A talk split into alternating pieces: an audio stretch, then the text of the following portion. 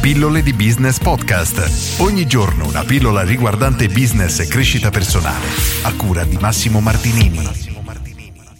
Perché dovrebbero scegliere te? Questa è la domanda da un milione di dollari. Se tu lo chiedi a un libero professionista, a un imprenditore, praticamente nessuno riuscirà a darti una risposta o comunque una percentuale veramente minuscola. Invece dovrebbe essere la risposta che ogni imprenditore dovrebbe conoscere veramente a menadito. Brian Tracy, ad esempio, dice che deve rispondere a questa domanda in al massimo 25 parole e dare almeno tre motivi. Quindi riuscire ad argomentare tre, a dare tre motivazioni per cui una persona dovrebbe scegliere te rispetto ad un tuo concorrente. Ci sono altre, chiamiamole versioni, ad esempio nel libro Hooked viene sostenuto il fatto che un nuovo prodotto o servizio deve avere almeno nove motivazioni, deve essere nove volte più vantaggioso rispetto a un prodotto già esistente. In ogni caso ci rendiamo conto di come una motivazione, perlomeno una singola, dobbiamo riuscire a tirarla fuori perché se io ti dicessi guarda il mio albergo costa 1000 euro all'ora, hai una camera senza aria condizionata e senza bagno, l'albergo di fianco costa 500 euro e ha la camera con bagno e una suite arredata bellissima eccetera. Ora, qual è la motivazione che ti do per venire ad acquistare da me? Non esiste ed è un problema grossissimo. Nella maggior parte dei casi gli imprenditori ovviano questo problema abbassando il prezzo, quindi ok, lui costa 500 euro, da me non è il bagno, l'arredamento fa schifo, è una catapecca che cade a pezzi, però costa solo 20 euro al giorno. E quindi ecco, già è una strategia bruttissima per i piccoli imprenditori, però abbiamo trovato una motivazione da dare. E spesso è l'unica motivazione che gli imprenditori riescono a tirare fuori. E oggi voglio parlarti di questo perché è un argomento assolutamente essenziale. Noi per essere competitivi nel mercato dobbiamo avere delle cose, degli elementi, dei criteri che le persone preferiscono rispetto ai nostri concorrenti e sono poi gli elementi che noi dovremo andare a pubblicizzare.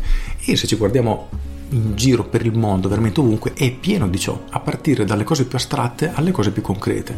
Ad esempio, chiede a una qualsiasi donna se preferisce una borsa da Louis Vuitton originale o una tarocca, come chiamiamo qua, quindi finta, falsa, acquistata al mercato, tutti ti direbbero quella vera perché quella vera è e hanno la loro motivazione. Ora non voglio generalizzare, utilizzo l'esempio della donna perché la mia compagna ha questa visione, poi lavora nel mondo della moda quindi è di parte, però il punto è che per loro una borsa originale ha un valore esagerato, un valore che altre borse non hanno perché il potersi permettere una borsa del genere, sentirsi delle donne degne di indossare una borsa di questo tipo, eccetera, eccetera, eccetera, ha dei benefici che altre borse non riescono a dare.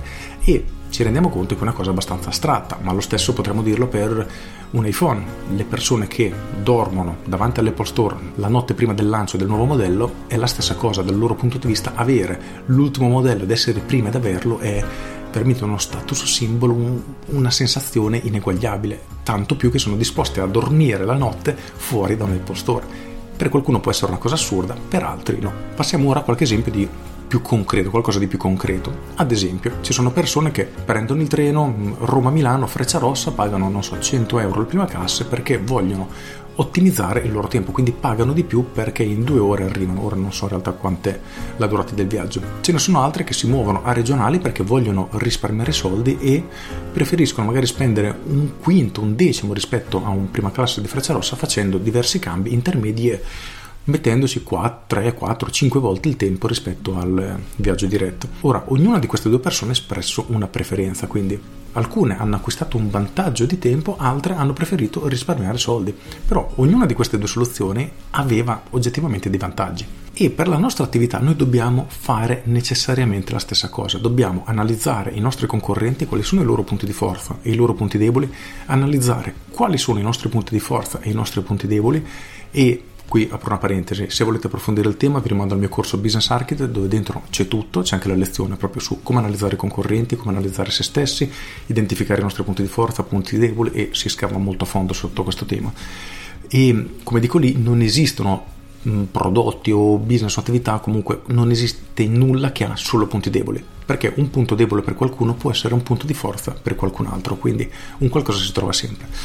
Però, detto questo, se tu hai un'attività, un business o un qualunque tipo di cosa, devi trovare una motivazione da dare ai clienti perché acquistino da te. Questo è essenziale, devi trovare questa motivazione.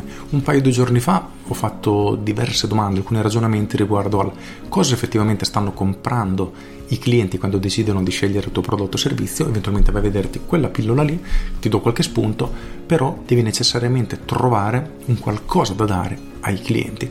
Una strategia per diciamo, reperire informazioni può essere quella di uno, chiedere ai tuoi clienti se hai già un'attività del perché hanno deciso di acquistare da te e perché continuano a comprare magari in maniera continuativa se il tuo business lo permette. Un'altra alternativa è fare un sondaggio e scoprire perché i clienti preferiscono i tuoi concorrenti, quindi perché? Quali sono i punti di forza? Cosa spinge i tuoi potenziali clienti a scegliere i tuoi concorrenti? Queste sono tutte informazioni che se riesci a raccogliere e devi riuscire a raccoglierle, non è una cosa difficile, ti permetteranno di fare un salto di qualità esagerato perché ti permetteranno di creare una comunicazione, un marketing incredibilmente efficace che attirerà veramente persone che vogliono acquistare da te.